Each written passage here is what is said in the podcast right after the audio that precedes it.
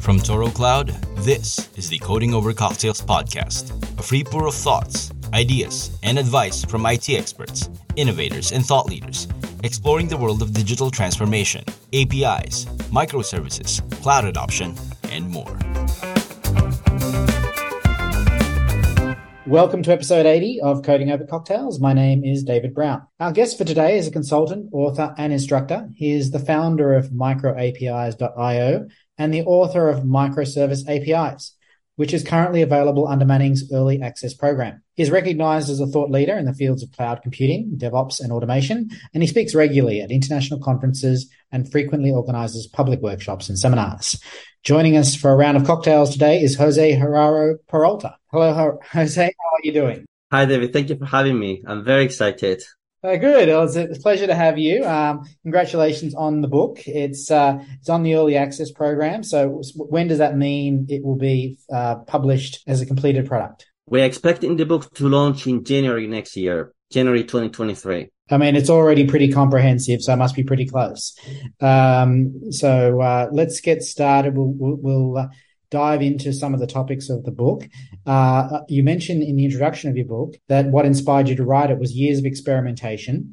Uh, and often through frustration of building microservices platforms uh, and driving integrations through web APIs. So, run me through what these frustrations were, and yeah, share some of the challenges you faced. So I have a lot of stories about about this, but I think the the most recurring theme about around these stories is you know working with a team we're trying to build an API integration and obviously we're trying to build this API and we, obviously the client development team and the backend develop, development team, we sit together, we discuss the requirements of the API, we agree on something, then we part ways, we build a client and the server, we try to get them talking to each other. And it's like they are talking different languages. And, and so it's about, it's, what we need is a, is a number of processes and processes and tools that help us deliver these API integrations more reliably. And what I try to do in the book is to, to explain some of these processes and tooling that would help people avoid these situations. Well, well, let's let's dive into some of those um, processes and tooling. So, you talk about uh, documentation-driven development. Let's get started with that. What is documentation-driven de- development? Sure. So, you know, when, when you talk to API practitioners, uh, we traditionally we've had this idea of that the to build an API, the right approach is to do API first. Now, API first is a little bit ambiguous, and the in, you know in, more recently we we realized we have to be a little bit more precise what we mean by that. And so we come up with the concept of design first, and that's a great concept. It means before we build the API, we should design it.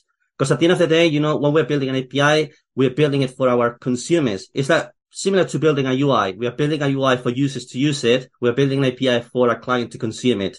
Ideally, we design the API to meet the requirements of this client, and there is a design process to, to get that done.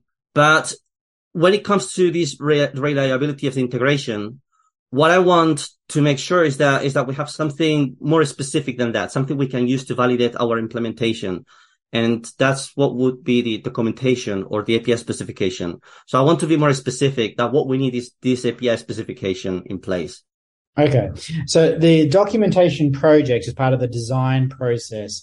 It's still encompassed in API first development. It's just, it's the initial part of that process is sitting down, designing it, documenting, getting everyone on board before you start writing any code. And, and, is, and is there is there that collaboration process between stakeholders and developers and who who's in the room? Everybody, as uh, if it's, it's like when you're building a, a UI, really. When, when you're building this UI, because it, it's going to have implications for the backend. It's obviously the the, the front end application and and for the stakeholders, designers, product manager, everybody who has a stake in the API should be in the in the room because we are trying to serve the needs of the client, of the stakeholders who, who are going to use this client, and, it, and it's going to have implications for the backend as well. So it's it's, it's going to have to be a conversation be, between everybody who has a stake in the API. And how, how comprehensive does the documentation become before you start mocking the services of the API? What I would say is best way to start is small. So like the, the, the process, the, the approach that I, I always try to evangelize is to have a like, ideally a very comprehensive API design, very detailed, and then you go to to build it. Obviously, this is not realistic in a in a practical scenario because the way you're going to discover what the API needs to look like is when you start tinkering with it. So the best way to get started is to to have a conversation about what the API should look like then do some experimentation, you know, build some in, in the backend, put together some endpoints, some payloads, see what it implies for the process of fetching data from your database, transforming that data, computing certain properties. Do the same in the front end that, or your, or your client could be a CLI, could be an IoT device, whatever is consuming that API. See what you need to get from, from the API at every stage of, of your communication and and see if this makes sense also for the stakeholders. So this is a dynamic process at the beginning, but what you want to make sure you have at some point is this consolidated API specification and then building against that. Mm-hmm. Okay, now in the start of the book, you, you launch into REST APIs and uh, GraphQL APIs. Run us through the use case of each, and are they the only options for microservice APIs? So to answer the last question first, absolutely not the, the only option. The, there's also a popular choice is also gRPC, and these are all synchronous APIs. You can also have asynchronous APIs as well. So, like if you have a queue or, or a stream between your services. In terms of comparing REST with GraphQL, what I would say the best use cases of each is REST when it's straightforward to fetch uh, a resource representation from the server and it kind of matches exactly what you need in your client. And GraphQL, when you need to when you need flexibility querying the, those resources from the server, that, because that's the point of the whole point of, of GraphQL, right? So you have these very complex and v- very big representations of resources in your server. You don't need all of those properties in your client. So you need to be very selective with the information you get so that you can get everything you need. That's a good case for GraphQL. And I'm guessing there are, uh, in a microservices integration, a, a, larger one, you could have use cases where you're using both. Would that be reasonable? Exactly. So the, a very popular pattern these days is to use GraphQL as a kind of front end for, for REST APIs as a kind of gateway. So to simplify things for your consuming side, so for your API clients, very popular pattern is to put a GraphQL interface between the client and your services. And this GraphQL API knows how to fetch data from different services. And the, the client only needs to know how to query data using GQL, the, the GraphQL query language. Okay. Why is that becoming popular? I guess it's because it, it, it, offers a simplified and unified interface for the client. The client doesn't need to know about different endpoints for different services. Everything is just one single endpoint for, for querying data and it's the same query language for all services. You know, you don't need to worry about different endpoints and domains and so on. All you have is queries and mutations. And these queries and mutations, because they are decoupled from the services, the same query maybe can, can combine queries from three different services, perhaps. And also this middle layer can maybe leverage caching and some things that might not be so easy to orchestrate together with separate services. Makes a lot of sense. In your book, you discuss uh, the adaptation, ad- adaptation, I should say, of a three-tier architecture to structure microservices into modular layers. Can you run us through this uh, the, this concept of layers and these three tiers? It's a, it's one of the earliest architectural concepts, I guess, when we get familiar with, right? When we are building web services. So the idea of three-tier architecture or multi-tier architecture, uh, as we also know it, the idea is we structure the application in, in three or more layers. The idea is that every part of the application goes into, into its own space. So typically we will have a presentation layer, a business layer, and a data access layer or presentation tier, business tier, and data tier. So the idea is these different domains of the application live in different spaces and, and visually or architecturally, the, the idea of three-tier architecture helps us to, to decide where to put it, it's part of the, it's part of the application. And the idea obviously is we would have each layer completely decoupled as well. Now, this leads us towards something else you talk about, which is a hexagon architecture. So it sounds a lot more complex. is what what's now the idea is loosely coupled services, but how is it different from the three tier architecture? So if, if multi-tier architecture, we, the idea is we, proposition is very simple. We structure our, our, application into, into tiers. The idea of the, of the hexagon, so hexagonal architecture built into this tradition of how we can build multi-coupled services with clearly defined boundaries and, and so on. So the, the idea is visually we think of this hexagon and the, the idea is this center of the hexagon represents our business layer. And that's the part of the application we want to isolate and, and maintain free of dependencies from external components. Then the external components becomes the edges of the of the hexagon. So we know hexagonal architecture also as architecture of ports and adapters. Then the idea is these external dependencies of the app, like a database, like an API interface, a CLI interface, a cache, these external dependencies, which are not necessarily to implement the business layer, they just help us operate this business layer. So they become the adapters of the application. And then we use ports, which are technology, technology agnostic interfaces towards these external dependencies. So the idea is our business layer, when it's talking to the database, it doesn't know it's talking to a database. It's just using something to persist data in a persistent storage. And the port takes, take, takes care of translating our business commands into database specific transactions. So the hexagonal architecture has a much more clear proposition of how we decouple the, the business layer from our external dependencies. That's, that's what I love about it. So there must be some benefits to using the hexagonal architecture. Is there benefits in terms of uh, testing or development? Where do, where do the benefits come in? Exactly. So because it helps you decouple the business layer from everything else, you're able to test the, you're able to test the business layer in isolation. So it means when you're testing your, your business layer, you don't need to have a database, not necessarily. And in some cases, you may want to have it, but in most cases, really, you want to test that your classes and functions are doing what they are supposed to do, regardless of whether there is a database or an interface or, or something like that. So you can test the business layer in isolation and you can replace because the port encap- encapsulates the complexity be- behind the adapter, you can put behind a test adapter. That's the idea. So instead of having a real database, you have something that looks like a database, but the business layer doesn't care because the, the port is handling this, this communication with the external dependency. It also, you know, because it, everything is decoupled, if, if it's proper, properly done, your business layer doesn't depend on the database or the API. It means you can, if you have situations in which you have changes to the schema of your database, which are not directly relevant for the business layer, those changes are handled by your ports and adapters. The business layer is not affected. It shouldn't. It shouldn't leak into the, the idea. The idea is preventing these external dependencies from leaking into the business layer.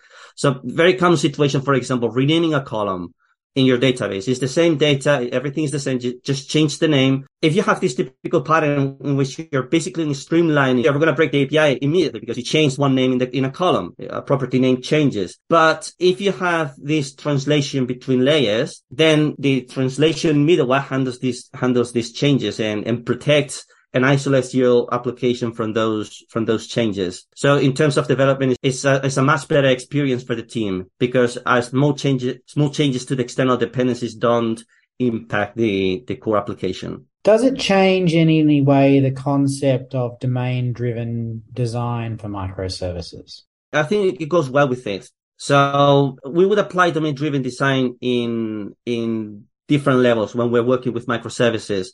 So we can use domain-driven design to break down the concept of subdomains, right? So we may have a payment subdomain, uh, uses subdomain, claim subdomain, and they become individual services.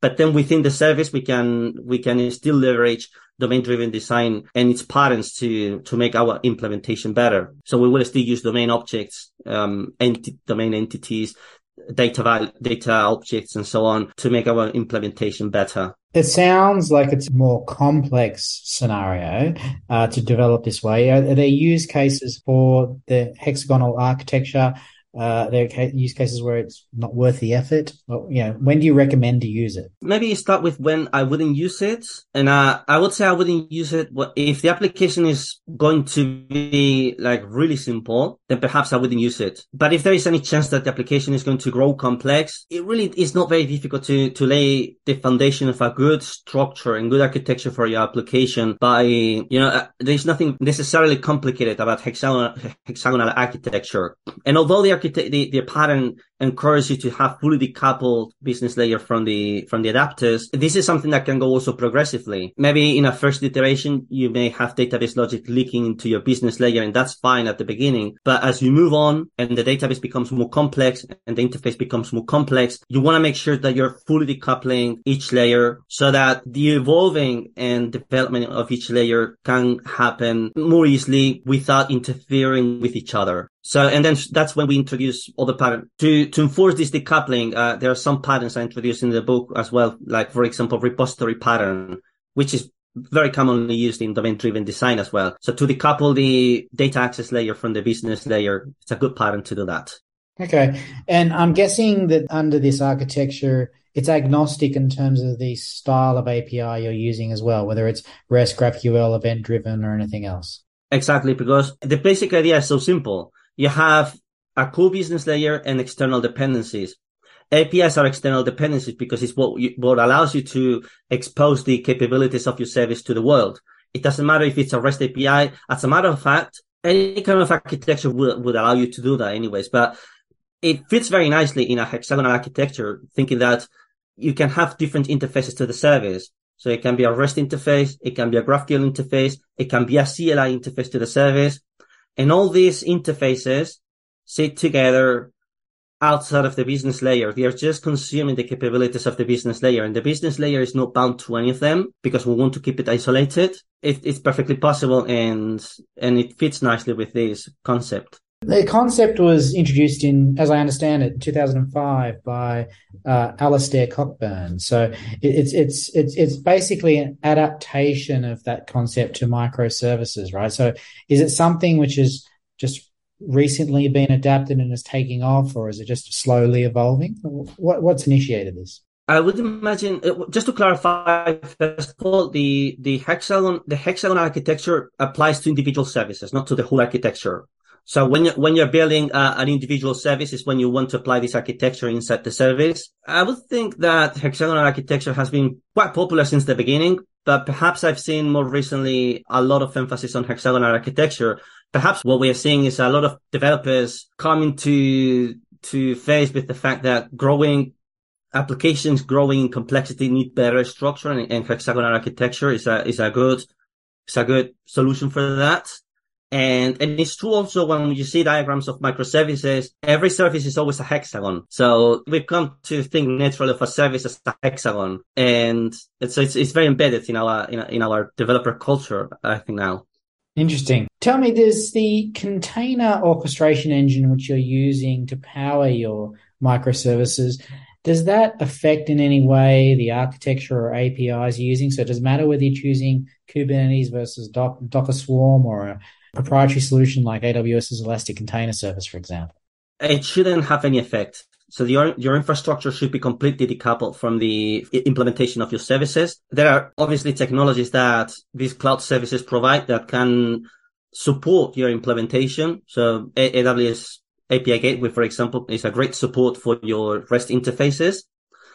But otherwise, I would be very, very careful not to cap, not to tight couple your service implementation to infrastructure. So whether you use Kubernetes or in, in whether it is in GCP or in Azure or in AWS or whether it is uh, the Elastic Container Service or whether it is something like Heroku or Render, your implementation should run just the same and infrastructure infrastructure should help you just with uh, things like reliability operations availability redundancy and things like that. Look, your book is incredibly uh, uh, comprehensive, covers a lot of a lot of ground. Who is the intended audience uh, for it? Is it the stakeholders involved in the API, which in particular, like the architect or the designer? Who is it? During the book review, a lot of reviewers highlighted that the book is useful for a lot of stakeholders in, in, in the system, from the, from developers to CTOs and going through managers, business stakeholders, and VPs of engineering and so on. And I think to an extent it's true because by giving all these approaches and, and tooling, it can help business, um, business leaders to make better, better decisions or technology leaders to make better decisions about the, the, the, implementation strategy.